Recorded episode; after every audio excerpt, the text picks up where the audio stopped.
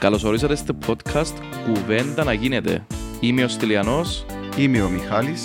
Και κάθε εβδομάδα θα ακούτε συζητήσεις περί ποδοσφαίρου, NBA και ό,τι μας αφορά από την επικαιρότητα. Εύχομαι να απολαύσετε τη συζήτησή μας. Λοιπόν, ρε Μιχαλόβιτς, επανήλθαμε. Γεια σου, φίλε μου. Δευτέρα μετά από το μάτσο με την ΑΕΚ. Μάλιστα. Το 1-1. Μάλιστα. Για πες, σχόλια για το μάτσο. Σχόλια, ρε φίλε, για το μάτσο. Εν ήταν το αναμενόμενο ΑΠΟΕΛ. Ναι. Για να είμαι ειλικρινής. Περίμενα παραπάνω. Περίμενα παραπάνω από το ΑΠΟΕΛ. Ειδικά από την ώρα που καταφέρει και προηγήθηκες. Απογοήτευσε με λίγο η αντίδραση μας στον γκολ που έφαμε. Να πω και μετά όταν. Και μετά δεν είδα, ρε φίλε, δεν ξέρω, δεν είδα την ενέργεια που τα άλλα παιχνίδια. Δεν ξέρω. Πρόξες το και εσύ. Ναι, ρε. Για μένα τρεις είναι οι λόγοι που είχαμε τα θέματα προχτές, ρε. Εντάξει, καταρχήν να πω ότι η εμφάνιση δεν ήταν καλή. Καθόλου καλή. Δηλαδή η ΑΠΟΕΛ συνηθίζαμε μας σε άλλες εμφάνισεις. Ναι, ρε φίλε, και περίμενες ότι τώρα έχεις την ευκαιρία να βγεις που πάνω. Ήταν μια ομάδα που σαν που να μην είχε την ευκαιρία. Δεν μας το λένε κανένας, αν νομίζω ότι δεν την είχαμε. Ήθελαν τώρα το ΑΠΟΕΛ, δεν το ήθελαν, αλλά δεν είχε. Φανήκαν πολλά οι απουσίες μας. Μεγάλο πρόβλημα ο Καρό. Και φάνηκε να αμυντικά, είχαμε πρόβλημα μεγάλο. Μεγάλο πρόβλημα ο Ντογκαλά που έλειπε. Ο Θεοδόρενιν μπορούσε να βοηθήσει, ο Νατέλ μπορούσε να βοηθήσει. Και ο Κβιλιδάγια από τον Πανκό, ρε φίλε, τουλάχιστον. Και ο Κβιλιδάγια, μεγάλη απώλεια. Και μεγάλη... Και το άλλο ήταν ότι έλειψε μας ενέργεια που είναι περίεργο. Δεν ξέρω τι επί λάθος. Φίλε, εγώ είπα ότι η αποχή ήταν καλή για το ΑΠΟΕΛ. Ναι. Μια ομάδα πόση δυναμική είναι καλές οι αποχές. Έτσι φάνηκε, ναι, τούτη αλήθεια. Αλλά ρε παιδάκι μου, δηλαδή κάθομαι και σκέφτομαι και εγώ τώρα έτσι μάτς με την ΑΕΚ που έπαιξε την Τρίτη. Και με κόσμο, 14.000 κόσμο να πούμε, πρέπει να είσαι... Πέφτεν πινέζα ρε, 15, και ήταν όλα, ήταν γεμάτο. Απλά δεν μπορώ να καταλάβω, δηλαδή πώς γίνεται να κλατάρει η ομάδα από το 30 και μετά, δεν είχε ενέργεια ρε. Τώρα από ό,τι κλατάρει ρε φίλε, έπαιξε η ΑΕΚ πολλά σωστά, πάρα πολλά σωστά η ΑΕΚ, αλλά... Θέλω να ελπίζω ότι τούτη θα μας τυχήσει στο πρωτάθλημα, ρε φίλε. Κοίταξε, ρε. Είσαι παλία, sorry. Είσαι στο τσάνς το μεγάλο να μπεις πρώτο, ρε. Ψυχολογικά, δεν ξέρω πώς να το πάρουν οι παίχτες. Ότι χάσαν ευκαιρία, ότι κοπέγια, εντάξει, κάνουν το λάθος μας, επόμενη φορά να πάμε δυναμικά. Να σου πω σε έναν πράγμα, ρε Στυλά. Ανησυχούσα τα πόλη να πιένουν πρώτο στη Λέμεσο. Και εγώ ανησυχούσα υπό το... Το ΑΠΟΕΛ είναι αποδίδει, άμα... Θα αποδίδει καλύτερα υποπίεση. Σωστό. Πάντα έτσι είμαστε, ρε. Εν το τι είμαστε. Τώρα αν είσαι πίεση, ίσως να μην είσαι τόσο πολύ πίεση, ρε φίλε. Γιατί στο βάθος του μυαλού σου νιώσεις ακόμα μια ευκαιρία, να πούμε. Αλλά με απ' όλα να είσαι άλλη ευκαιρία. Όχι, ρε. Εν ήταν επιτάς. Όχι, και ισοπαλία θεωρώ ότι μπορείς να είναι καταστροφική. Η ισοπαλία δεν ξέρεις τι να γίνει, ρε. Μπορεί ο Απόλλωνας να πάει επόμενο μάτσο χαζιπόντων, παίζει με τον Άρη. Και εμείς παίζουν όρθος είναι εντός. Τώρα ποιον είναι πιο εύκολο μάτσο είναι η σημασία. Μπορεί να πάει να χάσει πόντου και να νικήσουμε εμείς. Δεν ξέρεις. Εγώ θεωρώ ότι επόμενο παιχνίδι είναι να καθορίσει τον πρωταθλητή, ρε φίλε. Να σου πω μια άποψη μπάκουσα. Ό,τι και να μου πεις. Εντάξει, γιατί έχεις την πάφο με τα τελευταία αγωνιστική. Αν νικήσω από όλο να σε καθάρισε το, ρε φίλε. Δεν συζητούμε το. Να πάει τελευταία αγωνιστική, με όποιον και πέσει να οδέρει. Κύριε Λέησο, έμεινα δύο αγωνιστικές ένα 4 πόντους που πάνε τελειώσει. Όχι, αδέρει τέλειωσε. Εννοούσα για να μιλήσεις για ισοπαλία. Εάν έρθει η ισοπαλία όλα παίζονται πάλι, ρε. Φίλε, όποια ομάδα πάει και την πρώτη τελευταία αγωνιστική, να οδέρει το παιχνίδι. Λαλώς το που τώρα, να ξέρεις η υπόψη σου. Έχω ρε προβλέψεις, ρε Μιχαλή. Τούτον το πρωτάθλημα έχω ρε καθόλου προβλέψεις. Εντάξει ρε φίλε, συμφωνώ. Συμφωνώ, αλλά θεωρώ ότι και ώσπου να οδέρει το παιχνίδι που έρχεται πολλά δύσκολα να χάσει, ρε φίλε. Ρε το φετινό το πρωτάθλημα μιλούμε για... Τώρα σε δέρει ο Απόλλωνας ρε φίλε να βγει 4 πόντους πόνους έντος να χάσει τώρα. Όχι, και εσύ ζητώ για νίκη του Απόλλωνα. Και εσύ αν τον κερδίσεις εκτός έδρας, τον κερδίσεις εκτός έδρας σημαίνει φκένεις και ο πόντους πάνω από τον Απόλλωνα. Σωστά. Λοιπόν, και με ισοπαλία να παίξουν πλέον η διαφορά τερμάτων ας πούμε, εκτός αν δέρεις το παιχνίδι παραπάνω από έναν κολπόντο θέλω να γίνεται το πράγμα ας πούμε. Αν τον νικήσεις πάνω από έναν γκολ, τι μας βοηθά. Αυτή τη στιγμή έχεις με τον Απόλλωνα δυο ισοπαλίες και μια νύχτα με έναν γκολ διαφορά. Ναι, ναι. Άρα, δεν είμαι σίγουρος τώρα, αλλά με και όπου θυμούμε, ας πούμε, η προκήρυξη λέει ότι αν δυο βαθμάσεις ο βαθμίσου, παίζουν ρόλο τα μεταξύ τους αποτελέσματα. Τα μεταξύ μα αποτελέσματα, αν δέρουμε τον Απόλλωνα, το λοιπόν, να έχουμε ακριβώς τους ίδιους βαθμούς στα μεταξύ μας παιχνίδια και να δούμε τη διαφορά τερμάτων. Η διαφορά τερμάτων είναι ίδια. Τούτο είναι να παίξει ρόλο όμως, δηλαδή αν είσαι ισοβαθμός. Μετά πάεις, εφόσον, εάν, ας πούμε, παίζεις δέρουμε τον Απόλλωνα με έναν γκολ διαφορά, ρε φίλε. Να έχουμε ακριβώς τους ίδιους βαθμούς μεταξύ μας. Ναι. Το λοιπόν και τη διαφορά τερμάτων. Και μετά να που παίζει, τα εκτός έδρας να που παίζει. Μετά παίζει. Τούτο που ένα θυμό για το ρε φίλε, ξέρω αν παίζει ποιος έβαλε εκτός έδρας ή ποιος έχει καλύτερη επίθεση, δεν ξέρω και εγώ τι. Δηλαδή, εν το μόνο που έμεινε να γυρίσουν το πράθλημα, να φτάσουμε εν τελευταίο μάτσο να κρυθεί είπα στα τέρματα. Ναι, είναι καθόλου περίεργο. Φίλε, είναι ένα αστείο. Εντάξει, είναι και τώρα προτρέχουν πολλά ρε, γιατί το πράγμα έχει ένα μήνος παγίδι. Εμάς ο σκοπός μας είναι να πάει να δέρουμε ρε φίλε. Εγώ έχω καλό feeling για το παιχνίδι με τον Απόλλωνα εκτός έδρας ρε φίλε. Κοίταξε ρε Μιχάλη, το τι έγινε για να πάμε πίσω στο μάτς, ενώ ότι πιστεύω ότι η ομάδα καταρχήν αχώθηκε πολλά. Ναι. Ότι πρέπει να νικήσω αυκό πρώτος μετά από 3 χρόνια. Δεν ξέρω, ναι. Έχει πολλά χρόνια αυκής πρώτος. Κατά δεύτερον, το ότι ρε παιδιά, χάσαμε, κοντεύκουν μας. Μπορεί να χάσουμε και δεύτερη θέση. Μπορεί να παίξει ρόλο και ούτω να. Δηλαδή και ο Σοφρώνης η αλλαγή που κάνουμε στο 87 για να βάλει το Σόζα μπροστά και να βάλει μέσα τον Σατσάν, έδειχνε ότι εφοάδουν το σκύντινο το μάτσι. Ναι. Λοιπόν, ίσως να παίξει ρόλο και το μες στο νου τους. Είναι ένα απόψη δική μου, ένα απόψη που άκουσα και νομίζω συμμερίζουν με την πολλά. Να σου πω, επειδή ο Σοφρόνης έφαγε πολλές κατραπατσές τα προηγούμενα χρόνια, που έπαιξε λίγο ποδόσφαιρο, να σου πω, αλαζονικών. Νομίζω πάει τη λέξη αλαζονικό. Λαλίσου... Επιθετικό ποδόσφαιρο ρε, φιλοσοφίας. Ναι ρε φίλε, δεν έπαιξε. Εχθές λαλίσου έθελα να ξαναπάθω, τουλάχιστον να πιάσω το μη χειροβέλτιστο, να σπέδε να πιάσω τουλάχιστον την ισοπαλία, ώστε διότι αν τες έτρωσες να σε φτάσεις και άκρη φίλε, δεν έχεις και άλλες εννιές. Ακριβώς. Και μετά πήγαινες έτρωσες που τον Απόλλωνα είναι καλή νύχτα. Ενώ τώρα ρε φίλε, είναι πολλά δύσκολο να χάσει δεύτερη θέση, τα Απόλλωνα με λέω με τώρα κουβέντες. Ναι ρε, πολλά δύσκολο να χάσει διότι η ΑΕΚ δεν κάνει 3 νίκες ρε φίλε. Πρέπει να κάνει η ΑΕΚ 3 νίκες σχεδόν για να σε περάσει. Η ανόρθωση είναι και πολλούς μπορεί να διεκδικήσει δεύτερη θέση. Είναι τη θεωρώ ρε φίλε, ομάδα μπορεί να διεκδικήσει δεύτερη θέση. Το λοιπόν... Μα πόσους πόντους, δεν έχω ιδέα πόσους πόντους είναι η μακριά μας. Ένα θυμό, νομίζω είναι 5 ρε. Η ανόρθωση. Νομίζω έχω την εντύπωση ότι είναι 5 η ανόρθωση ρε φίλε. Όπως και να έχει. Μιχάλη, η ανόρθωση τώρα είναι 5η με 45 πόντους και έχει 6 πόντους διαφορά από εμάς. Τέγιωσε ρε. 6 πόντους διαφορά από εμάς. Εντάξει, έχει τα μεταξύ μας, αλλά... Ρε φίλε, εντάξει, πρέπει να γίνουν. Μόνοι που μπορεί να εκδικήσει είναι η ΑΕΚ και εκείνοι πρέπει να κάνει 3 νίκες, να πιέμε και στους άλλους πόντους, να πιάσεις. Ναι. Στη χειρότερη περίπτωση και να κάνεις 3 ήττες σαν ΑΠΟΕΛ. Ναι. Τούντα εμπέζιουν το θέμα. Κοιτάξτε ρε, για μας, μετά από με τον τρόπο που ξεκίνησαν το πράθυρο με δεύτερη θέση είναι επιτυχία. Τουλάχιστον τώρα για μένα ανεκλείδωσε εκείνη τη δεύτερη θέση. Τώρα ξεκινά και σκεφτείς λάθος ρε φίλε. Έτσι πιστεύω ότι σκεφτήκαν το και τούτοι. Μπορεί έτσι να γίνει, να σκεφτήκαν ότι πρέπει να κλείσουν τη δεύτερη θέση. Διότι όποτε και να είσαι με τον Απόλλωνα δεν μπορείς να παίξεις άμυνα. Σαν ομάδα δεν μπορείς να παίξεις άμυνα. Θα τα πιένεις για νίκη. Φίλε, θεωρώ ότι στο παιχνίδι με τον Απόλλωνα το σημερινό αποτέλεσμα διάστηκε την ευκαιρία να αν πούμε πες τώρα είσαστε στην ισοπαλία και πρέπει να παίξεις όλα για όλα τα τελευταία λεπτά και άμα έχεις την περιθώρια να πεις ότι δεν πειραζάς, θα παίξεις όλα για όλα και ας τις φάω. Τι ισοπαλία τίτα. Και ακριβώς. Ρε μα και να περνούσες που πάνω πάλι έτσι θα κάνεις. Να παίξω ανεκίσω, κλείσω προάθλημα. Έτσι ήταν να γαμνές. Όχι ρε φίλε, διαφωνώ. Δεν μπορείς να παίξεις αμήνα. Όχι ρε φίλε, διαφωνώ ρε φίλε. Αν το παιχνίδι μου Απόλλωνα πήγαινε και στα τελευταία λεπτά ήταν στην ισοπαλία και πήγαιναμε και μέσα που άνω του στην βαθμολογία, ο Σοφρόνης να πει όχι πιάνω την ισοπαλία μου και τελειώνω. Αν μπορείς να εμπιάσεις. Δεν έδειξαμε έτσι στοιχεία φέτος, δύσκολο. Αλλά έτσι καταλάβεις τώρα ξεκινήσαμε την κουβέντα και πήγαινα ολόγια στο επόμενο μάτσο. Και οι παίχτες μας έτσι πρασκεφτήκαν. Πρασκεφτούνταν το επόμενο μάτσο. Καταλάβες. Διότι ο νους εμπάτσιν το μάτσι με τον Απόλλωνα ρε.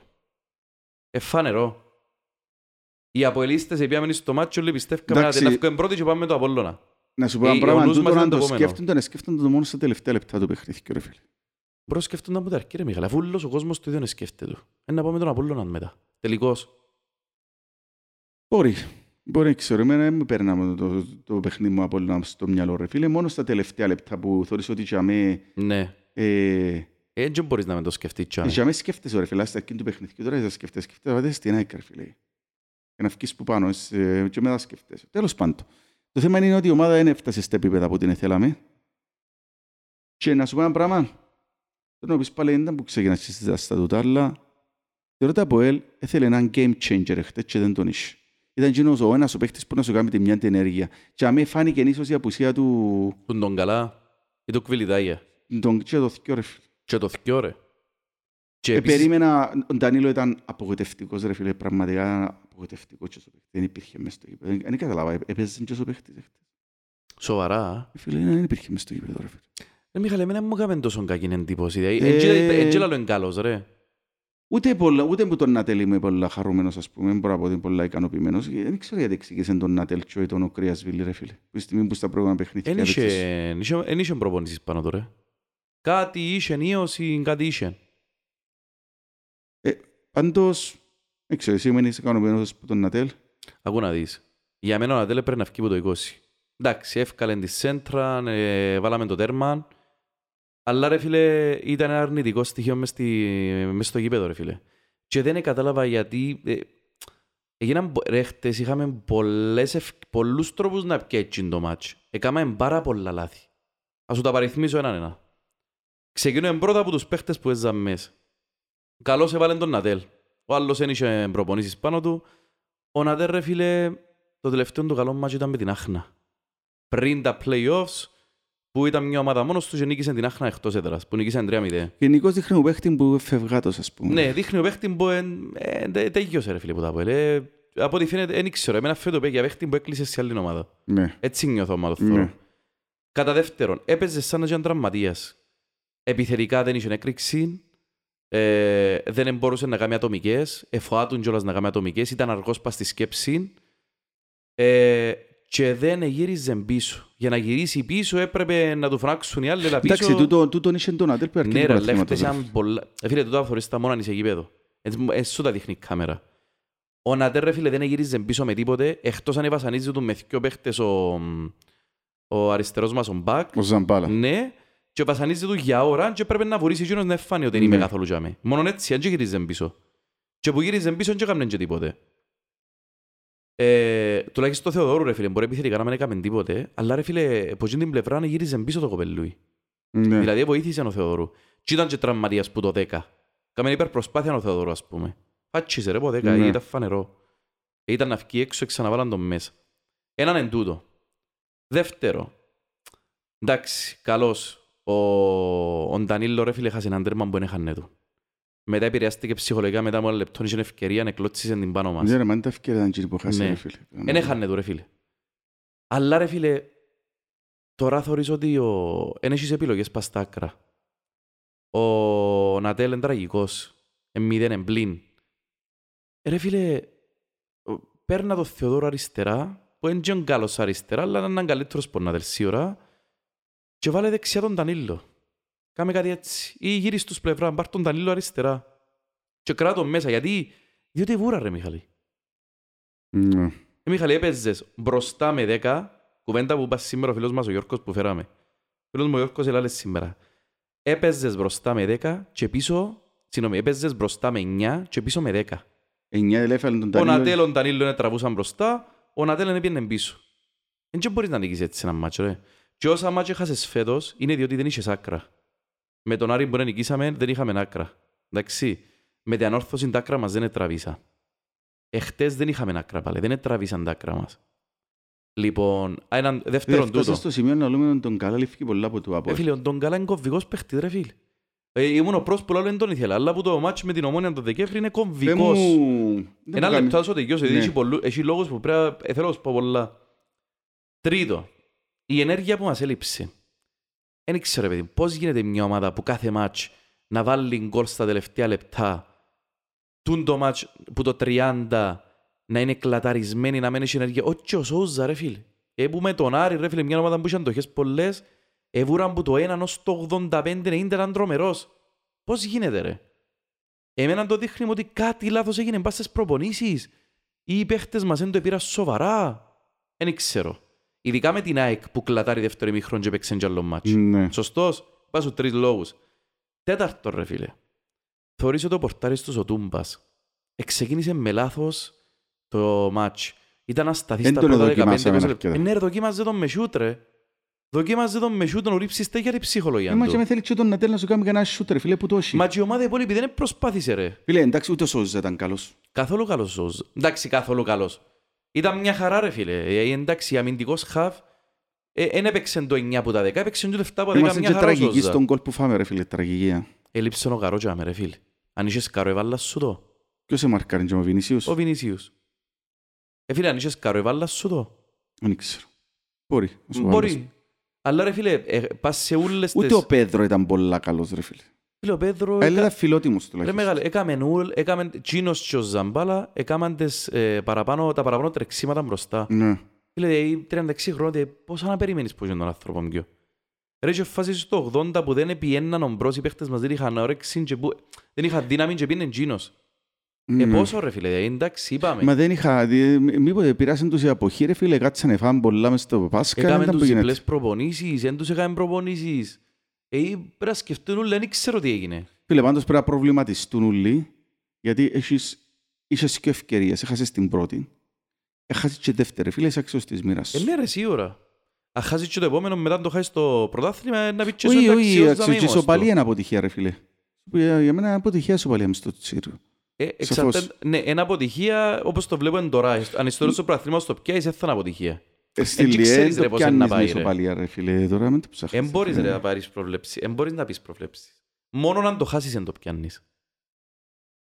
Εν μπορείς να πεις σίγουρα ρε Μιχάλη, εν το πιάνω. Εντάξει. Δεν μου θωρείς για το μόνο παιχνίδι, αλλαγές πρέπει να γίνω. Ο Ντογκαλά ξεκινά. Και ο Καρό ξεκινά. Και ο Καρό ξεκινά. Εντάξει, οι υπόλοιποι όσοι παίξαν πρέπει να παίξουν ρε φίλε, ο Ντανίλο δεν ξέρω αν θα βάλει εκείνο ή το Σατσάν, εγώ θα τον προτιμούν να βάλει το Σατσάν και να βάλει τον Ντανίλο δεύτερο ημίχρονο. Ναι, και εγώ συμφωνώ. Στη θέση του Νατέλ πάει ο Κρυασβίλη αριστερά, ναι.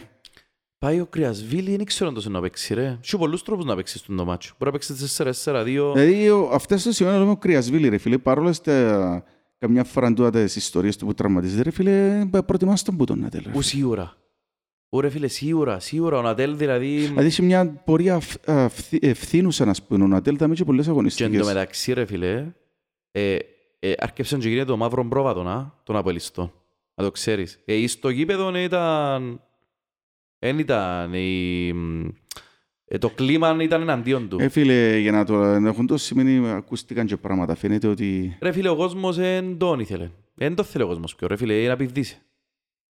Άμα δείχνεις αδιαφορία ρε φίλε στα δείχνεις σου. Ρε εκείνοι οι κότσινοι εστίχησαν πολλά πας στον τέλος τον βλέπεις. Εν έχει παίχτη που να κόφει ο νους του πέμπτο λεπτό να πάει να πλώσει ο πόδιν του έτσι. Κάτι έμπαει καλά τζάμε. Κάτι βρωμή. Ναι. Τέλος πάντων. Τώρα με ο μάτσο με Απόλλωνα ρε τον καλά σίγουρα πρέπει να παίξει. Εγώ θέλω πολλά τον Κβιλιδάγιο να παίξει. Να τον έχουμε στην αποστολή. Φίλε ο Μάγκλιτσα είναι όμως καλύτερος μας παίκτης. Άρα φίλε ναι, πρέπει να το πούμε. Ο Μάγκλιτσα ρε φίλε ρε δεν παίζεται, φίλε είναι απίστευτος παίχτης. Και ο πρώτος ξεκινήσεις ξανά ο Μάγκλιτς, ό,τι καταστασίες είναι ευκαιρία. Ας σου πω και κάτι, ελάλλον το σήμερα του Γιόρκου. Έλυσες το πρόβλημα σου τα αριστερά ρε. Δηλαδή, αν έχω μέσα τον Κβιλιδάγια, φίλε, έτσι να βάλω άλλον που τα αριστερά. Όχι πως είναι η θέση του που τα αριστερά, αλλά να παίζει πιο κολλημένος προς τον επιθετικό. Θα βρω ποιον είναι να βάλω τον Νατέλη τον Κρυασβίλη, όχι. Είναι να βάλω τον Μάγκλιτσα. Ή να παίξω 4-4-2. Ή 4-4-2 να βάλω από τα αριστερά ρε. Και να καλύφκουν οι υπόλοιποι το Μάγκλιτσα. Το Μάγκλιτσα, ποιο να βάλεις αριστερά. Το Μάγκλιτσα, ξεκινά από τα αριστερά της επίθεσης του. Α, οκ. Anyways, η πλήση της επίθεσης του μου φκένει η πορτσίνη την πλευρά. Ναι. Λοιπόν, απλά ενώ έχεις πιο κοντά στον επιθετικό και να καλύφκουν τη θέση του παραπάνω. Ρε, είναι σύλλος, α. Ρε αμυντικά ο Μάγκλιτς, ρε χτες, έφτιασε μνέμοναν άνθρωπος. Γίνεται ρε φίλε ο Μάγκλιτσα στο 85 να βουρά, να καλύφκει τον αριστερό και ο δεξί μπακ και να κόφκει μάπες. Δηλαδή μιλούμε τώρα, φίλε, άρεσε μου πάρα πολλά. Ναι. Και επίσης ρε φίλε ο Μάγκλιτσα, τούτο λαλώ το πολλά εγώ. Είναι ένας παίχτης ο οποίος στρέφεται που τα νεύρα του. Όταν ο Μάγκλιτσα, έβλεπα τον και στις αρχές που τον εβάλαμε, ήταν χαλαρός, ήταν έτσι... Δεν ήταν ο Μάγκλιτσα που ήταν στον Απόλλωνα νευρικός. Το ότι παίζει εναντίον του Απόλλωνα να τον επηρεάσει, θετικά ή αρνητικά. Νομίζω δεν παίζει ρόλο για άλλο τώρα. Μέσα σου πω ότι κιόλας αν τον εξειδημάσουν να επηρεαστεί θετικά. Ο Μάγκλιτσα είναι παίχτης. Είναι παίχτης που πρέπει να κατεβεί με ευρώ μες στο γήπεδο. Έχτες, άμα τον επρόσεξες, ας πούμε, είχε μια φάση, είχαν πολλές φάσεις που κάμνεν, απλά είναι πολλο φαίνονταν, αλλά είχε μια φάση που πρέπει να φάνε και από την κάμερα, που ο Λέδες έπιεν να κάνει φάουλ και κλώτσισε την μάπα, πιαν τον επήραν τον την αλλού, ήταν που του κάμεν, και μετά ξετοιμάζονται. Και είχε ένα στήλο Μάγκλιτσα έτσι πολλά γρήγορα. Φίλε, ο Μάγκλιτσα όταν μπαίνει σε ένα μάτς νευρικός, αποδίδει. Φίλε, είναι σπουδαίος παίχτης, ρε Μιχάλη. Και ο τέρμαν που έπαλε ήταν πολλά δύσκολο τέρμαν, νοβαλιά. Δηλαδή, για τον πρόβλημα, και ο Σαρφό ήταν καταπληκτικός, ρε φίλε. Μπορείς να πεις τίποτε, ρε φίλε. Φίλε, ο Σαρφό είναι, μιλώ, μαγνήτης το ποτέ, ρε φίλε. Είναι απίστευτος παίχτης. Ούτε για τον Πέδρο μπορώ από κάτι, ούτε για τον Νεόφιτο μπορώ από κάτι, ρε φίλε, οπότε χρειαστήκε, ήταν για μέ. Ούτε για τον Ζαμπάλα μπορώ από κάτι. Μα και το Λανδίνε, ρε, είναι και ήταν ασχήμος, ρε. Ναι, ρε φίλε, ας σου πω κάτι. Όσον περνούν τα μάτια, βλέπεις τους, βλέπεις όμως ότι είναι ασκαλήν κάτω πονκαρό. Ρε φίλε, ασκαλήν κάτω πονκαρό, ποια να αποψήνω ότι ρε φίλε, είναι είχες εμπειρίες του, ρε φίλε. Σαν παίχτης. Δεν είχες εμπειρίες του, νομίζω. Οι εμπειρίες παίζουν ρόλο μου, ρε φίλε, το είναι τα παίχτης είσαι τώρα. Ναι ρε φίλε, εντάξει, εφραζούν τον παίχτη, και να σου αποδώσει στα μέγιστα από τον πρώτο χρόνο, ας πούμε. Ναι ρε, εντάξει, τώρα λέω ότι είναι ασκαλήν κάτω πονκαρό και το Vinicius, ρε φίλε. Και επίσης το άλλο, ρε φίλε, μπορεί να είναι η πελάρα μου, αλλά ο Vinicius, εγώ θέλω. Άμα ο Vinicius παίζει αριστερός σε τερμπακ, είναι πολλά πιο εύκολο να αναπτυχθεί το λόγω των πασών του. Είναι καλός το αυκάρι την μαπά μπροστά. Και ο άλλος είναι καλός, και ο Ολλανδός είναι καλός, ο Esseling. Αλλά ο Vinicius, ρε φίλε, έχει πολύ παραπάνω ηρεμία από εκείνον. Και εγώ θέλω να πω, άμα παίζει δεξιό καρό, εκείνος αριστερά, ρε φίλε, βρίσκουν τα πολλά. Διότι εκείνος αναπτύσσει το παιχνίδι που γίνει την πλευρά, βολεύκεται. Εγώ θεωρώ ότι είναι πολλά καλύτερος να παίζει αριστερός σε τερμπακ ο Vinicius. Μπορεί να είναι ιδέα μου, αλλά τούτον επρόσεξα προχτές. Γενικότερα, ρε φίλε, δεν είχες ουσία, δεν είχες φαντασία, αλλά το χειρότερο, δεν είχες ενέργεια. Και να κάνω και αμυτσί παραπάνω και ο Σοφρώνη, θεωρώ ότι άρχισε πάρα πολλά γαμίτες τις αλλαγές του, ρε φίλε. Ναι. Έγινε να κάνεις πιο αλλαγές και το μάτσο. Ο Σοφρώνης ήταν λίγο διστακτικός γενικά στο παιχνίδι, ρε φίλε. Ήταν διστακτικός γενικά στο παιχνίδι. Αλλά εντάξει, ρε φίλε, ξέρει το και ο ίδιος ότι κάτι περιμένω να μου δείξει κάτι άλλον το ΑΠΟΕΛ, ας πούμε. Περιμένω να δω έναν άλλον ΑΠΟΕΛ στο επόμενο παιχνίδι, ρε φίλε. Ασχώς εντός να πάει το παιχνίδι. Περιμένω να δω έναν πολλά πιο διεκδικητικό ΑΠΟΕΛ. Φίλε, μήπως και ήθελε να κλειδώσει δεύτερη θέση. Εγώ απορώ, μήπως και ήθελε να κλειδώσει. Μπορεί να σου είπε, Λαλίσου, αν καταφέρω να βάλω το. Επειδή ξέρεις για τις δυσκολίες του μάτσου παιχνιδιού, δεν μου κνευρίστηκε ο Σοφραλίσου, μετά χάσαμε την ευκαιρία να το βάλαμε. Που πρέπει να μπει. Μετά βάλαμε τον γκολ και μετά δεν καταφέραμε να το διαχειριστούμε, ρε φίλε. Και τούτο είναι pattern, δηλαδή να βάλεις γκολ και να τρώεις γκολ σε λίγα λεπτά pattern για τα πόλη. Και σε ένα σημείο που είσαι στην έλεγχο του παιχνιδιού. Ναι, σε ένα σημείο που έρκεψε η ΑΕΚ πλέον και φάνε δυνάμεις. Δηλαδή αν κατάφερε να βγάλεις το πρώτο ημίχρονο με ένα μηδέν, νομίζω να άλλο παιχνίδι. Ήταν πολύ δύσκολο για την ΑΕΚ, ρε. Όπως και να είσαι, ρε φίλε, μετά του φκήκε λαλίσου ένα να πω να παίξει ούλα. Πιστεύω ότι ο Φρόντς θα παίξει ούλα για όλα με τον Απόλλωνα, ρε φίλε. Σίγουρα. Έτσι, τούτο θεωρώ εγώ. Αυτή τη στιγμή σε πόσους πόντους πάνω από την ΑΕΚ, 5 και 5 πονάρι. 4 που είναι ΑΕΚ, 4 πονάρι. 5 πονάρι. Εντάξει φίλε, διάσου τώρα η βαθμολογική διαφορά διάσου την πολυτέλεια να το ρισκάρεις το επόμενο. Ναι ρε φίλ. Ρε ίσως έτσι να κάνουμε. Ίσως να ήταν by design κάποια πράγματα. Φυσικά, μιλώντας για το ματσιμό Απόλλωνα, τώρα πιάσε και ο Απόλλωνας λιν ψυχολογία που γεγονός ότι ρε έφαγε 7 παιχνίδια και νέδερα. Είμαι ακόμα που πάνω. 7 ρε, νομίζω 10 τώρα. Ναι, εννοώ για στα play-offs. Ναι. Είναι δερά και είμαι ακόμα που πάνω. Και ελπίζετε να κάνει πάνω μας την πρώτη του νίκη. Κοίταξε ρε Μιχαλή. Το ΑΠΟΕΛ που δεν έχει τίποτε να χάσει, φάσε το. Το ΑΠΟΕΛ που μπας στον τοίχο να. Ναι. Είπα σου, εγώ μένα αρέσκει πολλά, βλέπω τα ψυχολογικά. Το ότι δεν ξέρω τώρα αν είναι αλήθεια, αλλά ακούστηκε σήμερα, όχι ακούστηκε ρε φίλε, μίλησα και με ανθρώπους που σπορτοκαλεί, 800 εισιτήρια να πιάμε. Πιστεύω. Φίλε, τώρα το δείχνει ότι φάση. Σίγουρα. Εσώτο και στο Ζουλήν την Κερκίδα. Για να ξέρω με ποιους έχουμε να κάνουμε τώρα. Ναι. Λοιπόν, τώρα δικαιών ιάτικων, ενάτικων. Ότι καταλάβω τον Απόλλωνα γιατί το κάνει, καταλάβω τον. Περίμενε, δηλαδή 800 σημαίνει το 10% του. Ρε φίλε, οι συμφωνίες, αν κατάλαβα καλά, πας είναι ως εξής. Δύο σου μια Κερκίδα, δύο σου μην και σου. Ναι. Καταλαβες. Εν πάμε με τα 100, εν πάμε με τις 100. Εντάξει, αν είχαμε τη συμφωνία και σημαίνει ότι διατήρησε ο Απόλλωνας. Έτσι ξέρω εγώ, ρε φίλε, δεν ξέρω αν είναι αλήθεια τώρα. Δεν μπορώ να πω σίγουρα. Εμένα είναι κουβέντες, εντάξει, διασταυρωμένες κουβέντες, αλλά δεν μπορώ να πω σίγουρα. Δηλαδή, εμείς τους δεδόκαμε όλη την Κερκίδα και διούν μας μόνο 800, σημαίνει ότι κάτι είναι πιέν καλά πας στις συμφωνίες μας, ρε φίλε. Όχι ρε Μιχάλη, σημαίνει ότι φούντες. Ναι ρε φίλε, όχι, αλλά σημαίνει και τούτον ότι κάτι είναι πενκάλα στις συμφωνίες. Ρε, σημαίνει ότι φοβούντεσαι. Ό,τι συμφωνάνε και έκαμε σε σπάσαντι. Μα Απόλλωνα σίγουρα φοβάται τα Απόλλωνα, ρε φίλε. Ξέρει και τώρα, ρε, άμα σου λαλούς φέρω 800 οπαδούς, Φίλε, άλλο να ζει 800 και άλλο να ζει 800. Είναι σημαντικό είναι 800 που να πάνε ένα σκληρό πυρηνική που την άποψη να... Νοπαδί που να φωνάζουν non-stop 90 λεπτά, ρε φίλε. Και... Φίλε, αν μένεις εσύ μέσα, δεν πάεις. Αν μένεις εσύ μέσα, δεν πάεις τώρα. Με όλον το σεβασμό σε οικογενειάρχες, οτιδήποτε πρέπει ένα άτομα το οποίο να βγάλουν τον λαιμόν τους, ρε φίλε. Φίλε, αν είσαι οικογενειάρχης μετά από κάμενο Απόλλωνας πάεις, εκκρούσαν άνθρωπον προχτές. Όχι Απόλλωνας, οι κάποιοι που φερόμενοι Απόλλωνίστες. Φοάσαι και για επεισόδια, είναι μάτς που πάει ένας οικογενειάρχης, ρε φίλε. Ναι. Εν μπορείς να πάει το μάτς αν είσαι οικογενειάρχης. Ναι. Καταλαβες. Πρέπει να πάεις, πρέπει να είσαι με μάζες ανατόμων, να είσαι ένα κοσέιφ. Ναι. Μετά από την όλα που γίνα. Σωστός. Φίλε, τώρα το μάτς με τον Απόλλωνα, ρε φίλε. Σίγουρα θέλεις την νίκη. Για μένα η άποψη όμως είναι ότι ακόμα και αν μεν νικήσεις, αν και λάθος του τον, αλλά ακόμα και αν μεν νικήσεις, εν και τέγιωσε, ρε φίλε. Είναι ένα προάθλημα που παίζονται όλα. Εσύ πώς θέλεις το παιχνίδι να ξεκινά, να ξεκινήσεις από όλα πιο επιθετικά ή να παίξεις πιο συντηρητικά, να κλείσεις τους χώρους και να φύγεις στο Απόελ τη μάπα. Φίλε, ο Απόλλωνας, το blueprint του είναι το match με το Απόελ το 0-0 τα μέσα. Πιστεύεις ότι να ακολουθείς μια συνταγή. Ναι. Λείπουν τώρα, φίλε, κάθε και τρεις παίχτες. Λείπει το Ζράντι, να του λείπει ο Κυπρέος στο Κατελάρης. Θυκεύαζα το πρωί ότι ο Αυλωνίτης είναι σίγουρο να παίξει. Λείπει το Ζωκέντα τόσο που πιάσει. Ναι. Ενός λείπουν 3 με 5 παίχτες, κάπου για μένα. Ναι. Εμάς που την άλλη να μας λείπουν οι γνωστοί. Αλλά ρε φίλε τώρα, σκέφτομαι και εγώ και λαλώ ότι δεν και χωρί προβλέψεις. Εγώ πιστεύω να βάλουμε έναν τέρμα, αλλά πιστεύω να φάμε και έναν τέρμα. Ναι. Το Αποέλ τρώει έναν τέρμα, αλλά ρε φίλε είμαι της άποψης ότι κατάφερε και προηγήθηκες, έναν τόσο τα ψυχολογικά ρε φίλε. Και ξέρεις, αν προηγηθείς που τη μια η κερκίδα μας να βράσει και που την άλλη η κερκίδα μας να ξεκινήσει ως αφισβητά. Ναι. Και ότι εμπάσε μια τρίχαν τώρα Απολλώνας, οι παίχτες του.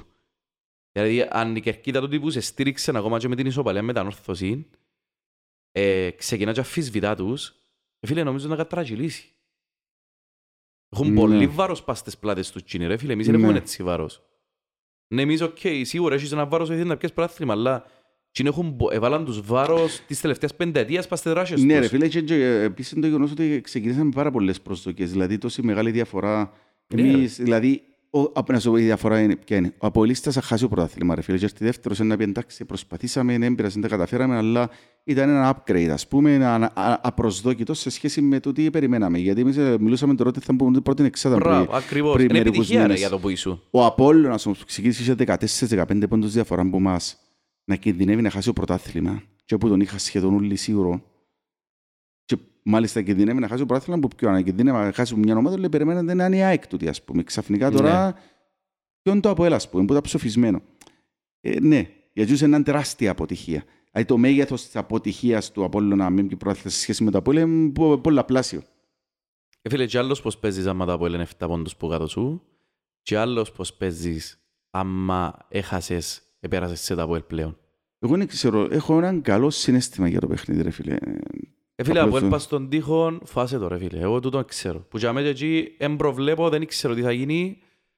Θέλω απλά να δω ό,τι και να γίνει ρε φίλε, θέλω να δω τους παίχτες μας τα δώκουν ούλα. Ναι. Να φτύσουν γέμα ρε φίλε. Παράβο, και αν τους δούμε να δούμε, μα τους δούμε να τα δίνουν ούλα. Μα δηλαδή, ούλα νίκησες το ρε φίλε. Να σου πω έναν πράγμα, αν τους δεις τους παίχτες μας να τα δώκουν ούλα και για οποιοδήποτε λόγο δεν κερδίσεις, φίλε, θα έχεις πράγμα.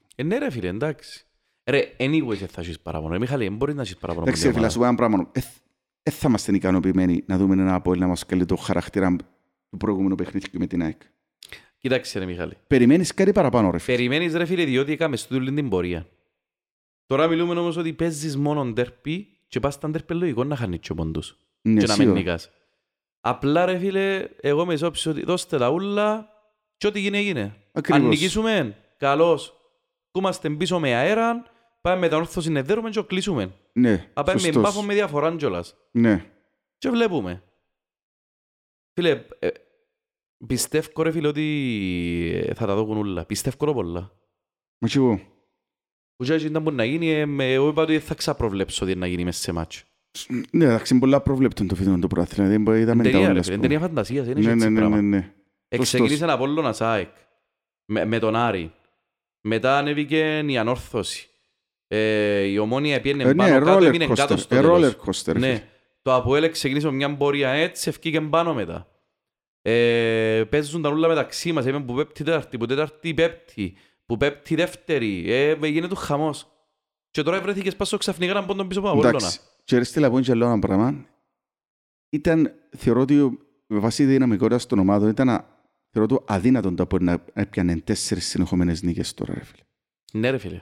Δηλαδή να δεις και ΑΕΚ, να δεις Ανόρθωση, να δεις Απόλλωνα, να δεις Ανόρθωση, να δεις και Πάφων εκτός. Είναι too much, ας πούμε. Δηλαδή, αν μπορούσα να δεχτώ έναν παιχνίδι, και ίσως να σκέφτηκα έτσι σοφρός, έναν παιχνίδι που να έχω μια απώλεια λογική, την οποία να μπορούσα να την αναπληρώσω, ήταν το παιχνίδι με ΑΕΚ. Κοιτάξτε ρε Μιχάλη. Όχι, σκέφτου το. Να σου πω ήταν πουνή. Ως τα τώρα, όσα μάτια νικούσες τόσων καιρών, ήταν διότι είχες υπεροχή τακτικά. Ναι. Ο Σοφρώνης έπιανε τους ουλούς αθκευάστους. Ναι. Το μάτσο με την ΑΕΚ, ρε φίλε, ο Μπαντίγια κέρδισε, ρε φίλε, για μένα τη μάχη των προπονητών. Ναι. Ήξερε πώς να μας κλείσει, ήξερε πώς να μας πιέσει. Βοήθησαν τον και οι συγκυρίες, εντάξει. Βοήθησαν τον και ότι αποψιωμένο ότι ο Σοφρώνης δεν ήθελε να ρισκάρει να χάσει δεύτερη θέση. That's it. Έτσι ήταν και γεγονός ότι έπρεπε να δείξει κάτι μετά τα γεγονότα που γίνανε στην ΑΕΚ. Είχε διάφορα έκτη. Ναι, ρε φίλε. Είναι καλός προπαιδής, ρε. Ήταν πολλά καλός χτες. Η ομάδα του παρουσιάστηκε πανέτοιμη. Ήταν πολλά καλή. Έκαρισε μου πολλά. Εντάξει. Λοιπόν, να τα φύγουμε να τους δάμε γιατί μας πανεύουμε κάτι άλλο να πούμε. Όχι ρε φίλε, να ευχηθούμε η ομάδα να πετύχει ο στόχος να έρθει πίσω με την νίκη. Και μακάρι να δοκούν και άλλες ειτήρια, ρε. Πάει και ο κόσμος. Μάγκε θεωρώ το πολλά δύσκολο. Ρε μεγάλε τώρα, γίνεται ρε φίλε, δηλαδή, πρέπει να το πούμε το πράγμα. Γίνεται ρε φίλε τώρα, να δείχνεις τόσο φόβο ρε φίλε, άις τους να πάρε να διασκεδάσουν την μάπα ρε φίλε. Έχει 3 χρόνια να πάει μάπα. Άις μας ρε κομπάρα πάνε να δούμε την μάπα, να το χαρούμε. Και αν μας νικήσεις, μπράβο σου. Τώρα γίνεται ρε φίλε, να αρκετά μου διά 800 εισιτήρια. Που ο Άρης εδώ και μου 4.000, πόσα μου εδώ και 3.000. Έναν που δείχνει το ρε φίλε, είσαι πιο μητσή ομάδα και που τον Άρη ρε φίλε, ψυχολογικά. Ναι. Δηλαδή αν είναι δυνατόν πλέον. Εντάξει ρε φίλε, και όσοι καταλαβαίνω σπονόψιν ότι έχουν μια ευκαιρία να πιάνε πρωτάθλημα μετά από τόσα χρόνια, έγιναν τους και διάφορα. Και εγώ καταλάβω τους ρε Μιχάλη, αλλά τα πράγματα έρχονται στον μπούμεραγκ. Ναι, μπορείς να γυρίσεις μπούμεραγκ το πράγμα, σίγουρα. Φίλε τώρα, γι' αυτό που σου λέω, έβαλες τους τέρμαν, 7.000 Απολλωνίστες να σφυρούν. Κατάλαβες να μπορεί να γίνει. Μαγάρα τους βάλεις προς τέρμα. Και θα έχουμε 7.800 οπαδούς υπέρ μας. Ναι. Λαλός σου το ξέρεις. Σωστός. Λοιπόν, πάμε λίγο στο NBA. Λοιπόν, ναι. Γιατί είχαμε την πρώτη μεγάλη, να πούμε. Κομπάρε, μετά από το... Διότι εγώ στραχωρηθήκα πολλά που τα πολλές ενενικήσαν χτες. Επία από το δεύτερο δεκάλεπτο κοίτα τον Bucks. Είδες το Jesse, ναι. Είδα το. Φίλε, χαρήκα το πολλά. Πραγματικά, ρε φίλε, είδαμε Γιαννάκη ρε φίλε, επίπεδο πολλά ψηλό για μένα. Να σου πω, πολλά ψηλό που πιάνε απόψη. Νομίζω, θα έλεγα Γιαννάκη πιο όριμο ρε φίλε. Γιαννάκη πιο όριμο σίγουρα. Γιαννάκη πιο όριμο, γιατί άλλες χρονιές... να πούμε ότι παίξαν τον αρκετά καλή να μήνα οι Celtics ρε φίλε. Παίξαν τον καλή να μήνα. Φίλε, παίξαν τον τρομερή να μήνα. Κανένας δεν μπορεί να παίξει έτσι άμυνα μες στο NBA. Αλλά ο Γιαννάκης μετά από έτσι άμυνα, αν με κατάφερες triple-double με 12 στις 13 rebound, ρε φίλε, σημαίνει ότι ορίμασες πλέον. Έμαθες, βάλεις τσινούρκα όπλα μέσα στη φαρέτρα σου. Είναι τα όπλα έβαλε ρε Μιχαλή. Ρε φίλε, και βάζει το παιχνίδι πλέον ρε φίλε. Μάλιστα. Και βάζει το παιχνίδι, δηλαδή πλέον ενώ παλιά πήγαινε βάκαν πας στον τείχον και σχίζονται και λένε του τώρα, λέει, και τείχον, εντάξει, ρε. Να δοκιμάσω, παρόλο που ετόλμησε, ακόμα και Μοντίκο ετόλμησε και να είμαστε ειλικρινείς, έχασαν κάποια lay-up σχετικά εύκολα, που επόμενο παιχνίδι θα χάσει έτσι, λαός όταν να έχει παραπάνω πόντους. Λαός που τώρα να χτυπήσει 30 στο επόμενο παιχνίδι για να έχει σίγουρα. Γιατί τα κάποια lay-up που έχασαν που απλά έτυχαν και έχασαν τα. Ρε φίλε, θόρεν ας πούμε, δηλαδή κλείαμε, εντάξει, οκ, έχω να το κόω. Βρίσκεται τον ελεύθερο τον παίχτη, συμπαίχτη. Ρε πόσους πόντους έβαλε, ρε έβαλα μόνο που τις πάσες, που τους 12 πάσες, οι 7 ήταν για τρίποντα. Εδώ και 21 πόντους μόνο από τρίποντα. 54 πόντους μαζί με τους πόντους του σύνολο, φκάρτα. Εδώ και 30 πόντους δηλαδή. Η μισή πόντη ρε φίλε τον Bucks. Ναι ρε, 54 πόντους πάσαι κάτω. Καταλάβες. Ποιος άλλος παίχτης κάνει έτσι στο NBA. Σου πω εγώ, ήταν ο Λεμπρόν και τώρα είναι ο Ντόντσιτς. That's it, έκλεισε η λίστα σου για μένα. Ούτε ο Ντουράντ, Ούτε ο Κάριν μπορεί να λέξει ένα μάτς έτσι.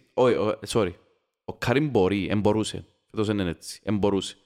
Ο Λεμπρόν στα καλά το έτσι ήταν ρε. Ρε τούτη εμφάνιση που κάναμε ήταν εμφάνιση Λεμπρόν. Ναι. Ξέρεις γιατί? Διότι λέξε όλο το μάτς που το αρκίνω στο τέλος. Αμυντικά δεν επερνούσαν τίποτε. Ό,τι έφευκε που την πρώτη άμυνα ο Γιαννάκης αν για μένα το καθαρίσει. Μαζί με ο Μπρουκλόπες, θα τα πούμε όπως είναι. Μα ήταν όλοι μπαξ καλή ρε. Ναι. Αλλά ο Γιαννάκης άλλο επίπεδο. Ναι ρε φίλε, σίγουρα. Επιθετικά έλεξε όλον το μάτσι, γιατί έπιανε τη μάπα, έμπαινε όσο πιο κοντά μπορούσε στο mid-range, διότι πλέον απειλεί το mid-range του Γιαννάκη, είναι κοντά στο 45% να συνήθει mid-range. Και όποτε έβλεπε τον double team, ήξερε που είναι ο ελεύθερος παίχτης, με άλλα λόγια τι σημαίνει τούτο, ότι εμελέτησαν που πριν ποιον είναι να βαστούν. Ναι. Ήξερε που είναι, έβρισκε τον με πάσα. Ρε η πάσα ας πούμε. Και μια μπάσα που πήγαινε να βάλει να καρφώσει, ήβρε διπλή να μείναν πάνω στη ρακέτα και πέρασε τη μάπα που τα πλάγια των αμυντικών και ήβραν το Portis σε ευθεία γραμμή που το καλάθι για τρίποντ. Φίλε τώρα πώς μπορεί να είδαν τον Portis και πώς πέρασε την μπάσα. Φίλε μόνο Λεμπρόν και Ντόντσιτς κάνουν τέτοια πράγματα. Ναι. Και είπα το που ήταν αρχήν ότι για να πιάσει τον της σειρά ο Γιαννάκης πρέπει να πάει σε επίπεδο Λεμπρό, δηλαδή επίπεδο top 2-3 παιχτών ever. Ναι. Έτσι λέω έναν τέτοι παιχτής για πάντα, αλλά μες στούν τη σειρά. Ναι. Σειρά που πρέπει να παίξει έτσι ο Γιαννάκης. Ναι. Έλεγε χτες απόδειξε, έλεξε το μάτσο που την αρκήν ως το 45 που ο Ντόκα παρέτησε τα. Και έβαλαν απληρωματικούς. Ναι. Ήταν all around εμφανίση. Το ότι έκαμε 25 σιούτ για να βάλει 24 πόντους, ούτε μία με νοιάζει. Διότι ρε φίλε, μερικά από τα σιούτ που έχασαν τα διότι έπιαν βολές. Εντάξει. Μερικά έχασαν τα εύκολα, αλλά είχε υποψισότη ρε φίλε από το 3-10 λεπτών και μετά ήταν πολλά κουρασμένος. Πόσο ρε φίλε. Και μπορείς ρε φίλε, πώς αν το έχει να έχει ένας άνθρωπος. Επίσης αρέσαν μου υπάρξει ότι εξεδερώσαν και ο Τέτουμ και το Τζέιλεν ρε. Ναι ρε. 33 πόντους και δυο μαζί. Πώς θωρείς τη συνέχεια. Ακούω να δεις. Να έχουμε απαντήσεις πιστεύω ο Celtics, αλλά εφάνηκε, να σου πω ένα πράγμα που είναι σημαντικό, εφάνηκε ότι δεν έχουν τον ογκωστή ρακέτα να τα βγάλουν μους Bucks. Ένα λεπτό ναι, για να πω για γίνει το μάτσο κομμάτι, το γιώσον γίνει το μάτσο. Δεν έχουν το physicality των Bucks, σημάσαι πως συζητούσαν προχτές. Ναι, αλλά... Είναι physical ομάδα. Ναι, περιμέναμε να φάνε έτσι διαφορά ρε φίλε όμως. Ούτε εγώ περίμενα να δώσει διαφορά ρε φίλε, αλλά περίμενα ότι θα είναι πιο physical οι Bucks. Ναι. Φίλε τώρα μιλάς για μια ομάδα η οποία για να συγκρίνουμε λίγο το τι γίνεται. Στο νούμερο 5 ο ένας έχει τον Brook Lopez και ο άλλος έχει τον Hayward. Όχι Hayward, πώς το λέμε, Howard, πώς το λέμε τον άνθρωπο. Το setter τους. Τέλος πάντων, Gino. Ναι, κατάλαβα, ναι. 35 χρόνο ρε φίλε Gino's. Ναι, είναι αθλητικός για 35, αλλά είναι το κορμί του Brook Lopez, είναι πιο κοντός και πιο λεπτός. Που και αμέσως εκεί. Στη θέση 4 ρε φίλε έχουν ένα σούπερ αθλητικό παίχτη. Που είναι ο Williams, ο Time Lord, αλλά ρε φίλε στη θέση 4 εμπάξ έχουν τον Γιαννάκη, που είναι ίσως και ο πιο αθλητικός παίχτης στο NBA. Ο Χόρφορτ ρε, ο Χόρφορτ, ο σέτερ τους. Στη θέση 3 ρε φίλε, ναι, έχουν τον σούπερ αθλητικό Brown, αλλά ο Brown ρε φίλε είναι επιρρεπής στους τραυματισμούς και πήγε με τραυματισμός σε ρουν τα μάτς. Είναι με τραυματισμό ο Brown που παίζει. Ναι, είναι πιο αθλητικός ρε φίλε που ποιος ήταν στη θέση 3 χτες των Bucks. Ο Portis ήταν αλλαγή. Πες ο Grayson Allen, whatever, ναι. Δεν ήταν αλλαγή ο Portis, ξεκίνησε χτες ο Portis. Ξεκίνησε ο Portis, ναι, παραπάνω ρε είχαν τον εκτός στο τέλος που τον έβαλαν μέσα. Ήταν Holiday, Matthews, Holiday, Wesley Matthews, Portis, Αντετοκούμπολο. Μάλιστα. Πες μου ο Portis, λίγο πιο αθλητικός που ο Portis. Πες ο Tatum είναι λίγο πιο αθλητικός που τον... Είναι πιο αθλητικός σίγουρα από τον... Ποιος ήταν Grayson. Στο 2? Grayson. Ναι, πον Grayson. Ναι ρε φίλε, αλλά η διαφορά μεταξύ του... Πες μου τον... Παρά, ξεχάνω τους παίχτες, ρε πέρα, παλόν μπροστά μου. Του Drew Holiday. Ναι. Μαζί με τον... Smart. Με τον Smart, το Celtics ρε φίλε, είναι τεράστια. Δηλαδή, ο Holiday χτες έπαιξε σαν να και ο Smart. Ο Smart έπιανε τον Defensive Player of the Year, έπιανε καλύτερος αμυντικός. Που ρε φίλε, μετά που το χτες είναι το μάτσο, το πόσο επηρεάσαν ο Γιάννης αμυντικά τους Celtics. Υπάρχει συζήτηση, ας πούμε, στο ποιος είναι ο καλύτερος αμυντικός. Φίλε, έχουν καμία σύγκριση, ρε φίλε. Ναι, σίγουρα. Είναι τεράστια, χαόδηση διαφορά το πόσο καλύτερος αμυντικός είναι. Αλλά ο Holiday, ρε φίλε, διότι όλον το χρόνο ήταν σε...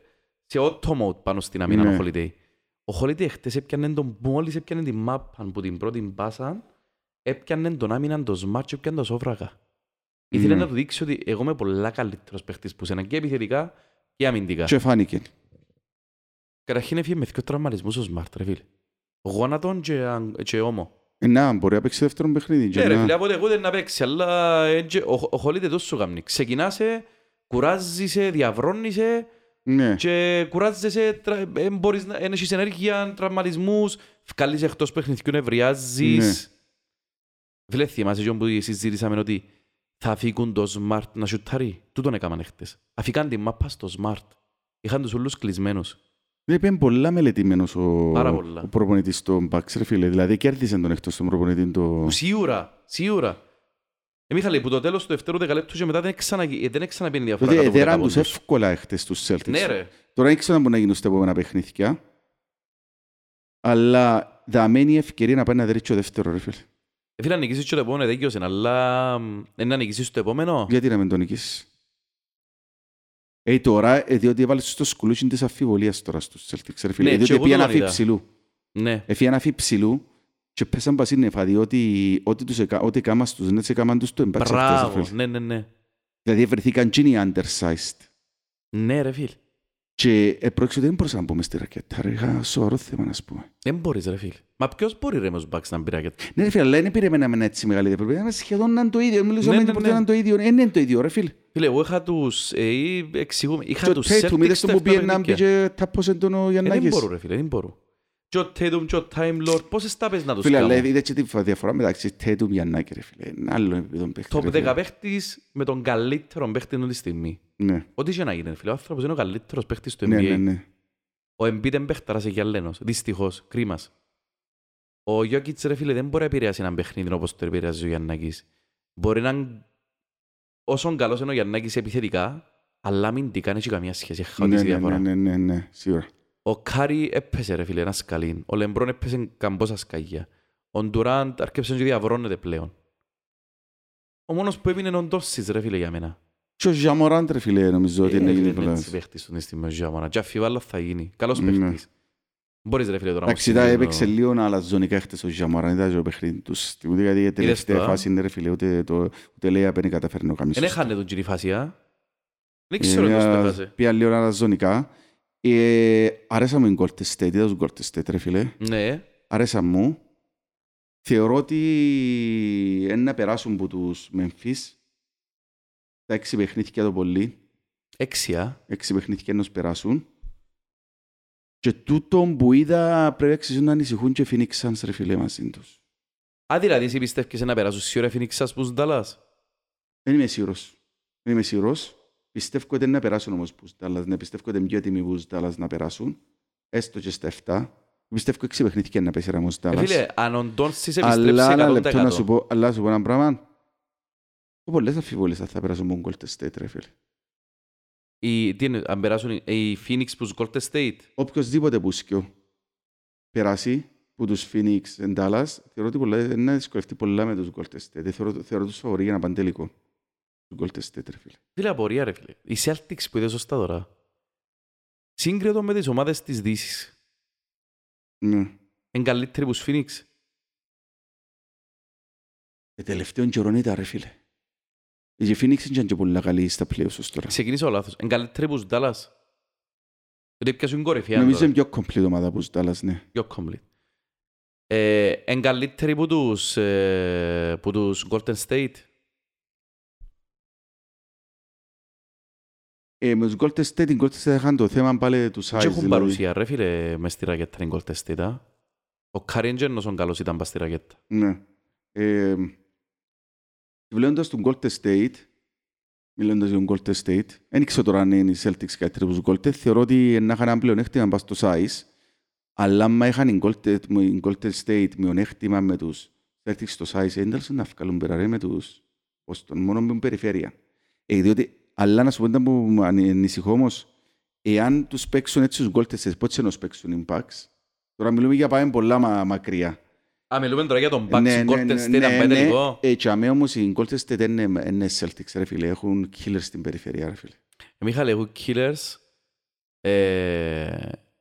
Ο Γιαννάκης θα βάλει όμως τους γκολ της, θα βάλει 40 ρε φίλε. Έτσι, θα κάνουν downsizing Bucks. Ένα από τα πρωταρήματα των Bucks αυτή τη στιγμή είναι το εξής. Που δεν τόχει καμιά ομάδα στο βαθμό που τόχει Bucks. Θέλω να παίξω με κορμιά ψηλούς. Λόπες, Αντετοκούμπο, Portis. Βάλει τρεις που είναι 2-10 και 3 σχεδόν. Ναι. Μέσον όρο. 2-8, 2-9, 2-13. Όχι, 2-11 ο Γιαννάκης. 2-11 ο Γιαννάκης. Επάνω από το 2-10 μέσον όρο καλό. Και ο Portis κάπου για μένα. 2-8. Ναι. Θέλω να παίξω με κοντό σχήμα, διότι κάποια ομάδα παίζει με κοντό σχήμα. Καλό τον Λόπες. Γιαννάκης center, Portis δίπλα μου, Wesley Matthews, Grayson Allen και ο Holiday. Εσύ φίλε, μπορώ να παίξω όλα τα σχήματα. Καταλάβεις το πράγμα όμως ότι οι κόρτες τρέφλε, πάντα είχαν τον death line-up. Τον death line-up ήταν ο Clay Thompson, ο Stephen Curry χωρίς center και ο Draymond Green σε ρόλο center, αλλά ο Draymond Green είναι ψηλός. Και τον death line-up, το οποίο είχε τρεις τριποντάκητες και σε ρόλο point guard τον Draymond Green. Ακού τώρα. Δεν μπορείς να παίξεις έτσι με τους Bucks ρε φίλε. Φίλε εντάξει, προτρέχουμε οι Bucks, εν και σημαίνει να περάσουν από τους Celtics. Φίλε, εγώ περιμένω άλλο 6 μάτς τόσο γλιστά διότι να κλείνονται στον τελευταίο possession, τελευταίο πόντο. Να σου πω, τούτο θα μπορείς να το πεις μετά το δεύτερο παιχνίδι. Θα δούμε την αντίδραση μου να βγάλω. Αν οι Celtics δέρουν οριακά, αλλά οριακά, για μένα σημαίνει ότι θα πάει στα 7 παιχνίδια, ρε φίλε. Να σου πω κάτι. Το πρώτο μάτσο, ρε φίλε, ελάλλω ότι είναι έτσι τούτη η σειρά, αλλά το πρώτο μάτσο είναι...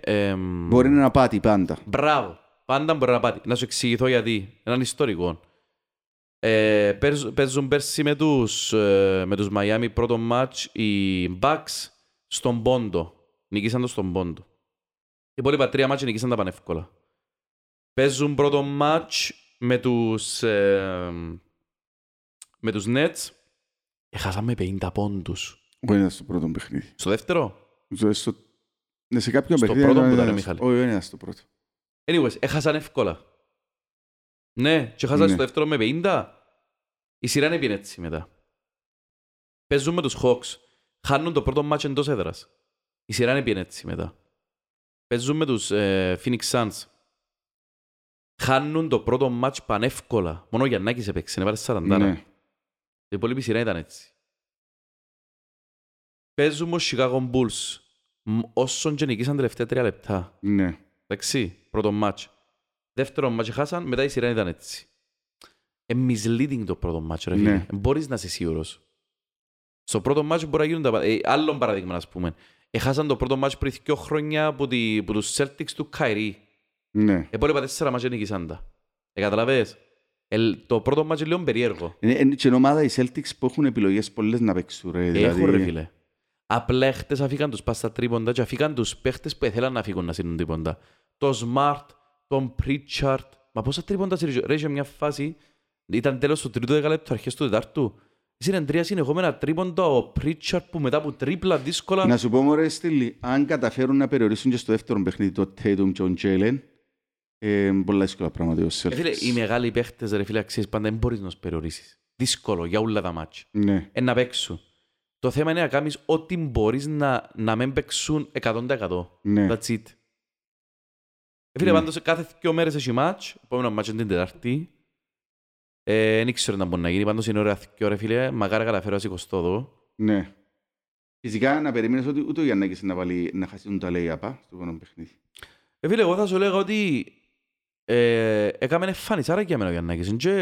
Επειδή έβαλε 24 πόντους. Και να σου πω ένα πράγμα πλέον εξής, να σκεφτούν τις Celtics ρε. Αν συνεχίσω να παίζω τούτο με 2 και 3 πάνω τους, να μου κάνω πάρτιν πάλι. Ίσως να πρέπει να... Μπράβο, πολλά καλή παρατηρήση. Και αν το χαλαρώσει λίγο, δεν μπορεί να παίξει εύκολα. Φίλε, να σου βάλει 40. Μα να το χαλαρώσεις σημαίνει ότι να βάλεις ένα αμυντικό. Δεν μπορεί να παίξεις έναν προς ένα, ρε φίλε. Δοκιμάσαν το Phoenix, ρε φίλε. Δοκιμάσαν το Phoenix και διαλυθήκαν. Ενώ το δοκιμάσει, ρε, δεν μπορεί να το δοκιμάσει. Αφού χτες που έβαλε 2 και 3 πάνω του δεν έβρισκε την μπας. Φίλε, σκεφτώ το Γιαννάκη πριν 3 χρόνια έπαιζε με τους Raptors του Καβάη. Φίλε, είχα Καβάη, Σιάκαμ και τον Γκασόλ. Ρισπουδαίους αμυντικούς, ρε φίλε. Και τέρατα. Τέρατα, ρε φίλε. Πολλά ψηλιούλοι. Όχι όσο ψηλή είναι Portis, Γιαννάκης και Μπρουκλόπες. Και ρε φίλε, έκαναν του τείχον και δεν έβρισκε λύσεις. Και βάλουν 20 πόντους, 18 πόντους και δεν έβρισκε λύσεις. Και δε τώρα που του κάνουν τείχο μια ομάδα η οποία είναι το ίδιο αποτελεσματική αμυντικά, μπορείς και καλύτερη κομμά, με προπονητής σπουδαίων και δε τις λύσεις που ήβρε. Ναι. Φίλε, εγώ δεν το περίμενα νικήσει. Μάλιστα. Πέμουν και λίγο για άλλα τα παιχνίδια. Φίλε, εγώ είπα σας, περιμένω Ντάλλας να πάει τελικό. Περιμένω Ντάλλας να πάει τελικό. Ναι ρε. Ντόντσιτς πιστεύω... Τελικό, μα τελικό ή τελικό περιφερείας. Τελικό. Φίλε, ο Ντόντσιτς είναι ο μόνος παίχτης μετά. Ο Ντόντσιτς και ο Γιαννάκης στον τιμή του έκανε ο Λεμπρόν φέτος. Ήταν ως τα πέρσι ο Λεμπρόν. Είναι οι μόνοι παίχτες που μπορούν να ελέγξουν ένα μάτς που την αρκεί στο τέλος. Ο Ντόντσιτς είναι ο καλύτερος επιθετικός παίχτης του NBA, ρε φίλε. Το θέμα είναι ότι, γιατί πιστεύω να πάνε τελικό ρε, διότι η ομάδα του σπουδαία αμυντικά, καταλαβαίνεις. Ναι. Και ο Ντόντσιτς ρε φίλε είναι τόσο σπουδαίος επιθετικά, που αν είναι στο 100% του θα τους πάρει. Ναι, τον Ντόντσιτς πάντως όμως έχει μια αμφιβολία όσον αφορά φυσικάλιτε του ρε φίλε, δηλαδή την αγωνιστική του κατάσταση. Δηλαδή ακόμα και τώρα θέλεις τον overweight ρε φίλε. Δηλαδή, ναι. Μου φαίνεται για παίχτης που μπορεί να σου αντέξει να πω στους τελικούς ρε φίλε. Φίλε, physical ομάδα, η Phoenix Suns. Φίλε, πάντως ένα τον παίξουν, μπορούν να παίξουν και physical game, ρε φίλε, απλώς έχουν πολλούς ψηλούς, αλλά ένα του κάτσουν παίχτην πάνω τον όγκο. Φίλε, έχω σπουδαίους αμυντικούς, αλλά... Ένα φάει πολύ ξύλο, να ξέρεις το πράγμα. Θα πω ότι είναι physical ομάδα, δεν χαρακτηρίζεις physical, ρε. Φύνε τσάτη ομάδα. Ναι. Είναι καλή αμυντικά, αλλά φύνε τσάτη ομάδα. Δεν ξέρω αν μπορούν να προβληματίσουν. Φίλε, ήρθε ρε ο Μπούκερ. Εντάξει. Τελειώσει. Παίζει. Εντάξει. Είναι και εκείνος όμως game changer. Τελευταίο μάτσο παίξε βασικός. Είναι και εκείνος game changer όμως παίχτης. Ναι ρε φίλε, μεγάλος παίχτης ο άνθρωπος. Ήταν που περιμένεις για το Μαϊάμι. Πρώτο παιχνίδι να δέρουν η Μαϊάμι γιατί λείπεται στο Embiid. Μεγάλε, δυο πρώτα παιχνίδια εγώ το Απρίλιο. Δυο πρώτα παιχνίδια ο Embiid δεν παίζει. Έσπασεν το ζυγωματικόν του ρε. Έσπασεν το. Πρώτα δυο παιχνίδια δεν παίζει. Στο τρίτο παιχνίδι λένε ότι θα παίξει μαζί με μάσκα. Φίλε, είναι απόδοση τώρα εντάξει ρε φίλε. Φίλε, εντάξει, εγκρίμανα. Φίλε, εσύ, αν ήταν οι Bucks, να σκέφτεσαι, ας πούμε, επόμενη, τώρα είναι πολλά γνώριση, επόμενη σειρά μια ομάδα θέλεις. Φίλε, θα θέλεις να δεις έναν Embiid έναν δύο Γιάννη. Εγώ φίλε, να θέλω πολλά εγώ. Ναι, ναι. Θα ήταν πολλά ωραίο πράγμα. Πιστεύω καπέρα στον Πομάια, άμα μου όλα είσαι έτσι σπάσεις ζυγωματικό.